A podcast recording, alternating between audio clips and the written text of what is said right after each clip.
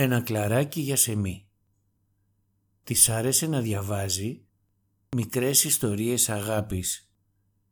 Να μου στέλνεις μικρές ιστορίες αγάπης έλεγε. Ούτε μικρές ούτε μεγάλες είχα για να στείλω. Το αίμα που τρέχει δεν σου λέει τίποτα. Ρωτούσα μήπως καταφέρω να την ευχαριστήσω με άλλο τρόπο. Ευκολίες του ασυνείδητο έλεγε. Τίποτα καλύτερο δεν έχεις.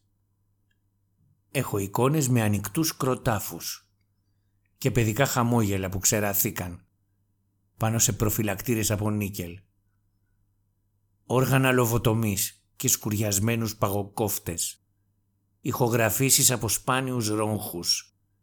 Ένα δισεύρετο μαντίλι που η αφή του φέρνει στο νου την αποσύνθεση. Δικαιολογίες του μυαλού και της ψυχής μου έλεγε. Πότε θα καταλάβεις επιτέλους; Φόρεσα τα καλά μου, έκοψα ένα κλαράκι για σεμί από τον κήπο, πήγα και την αγάπησα για πάντα, μέσα στον τάφο της.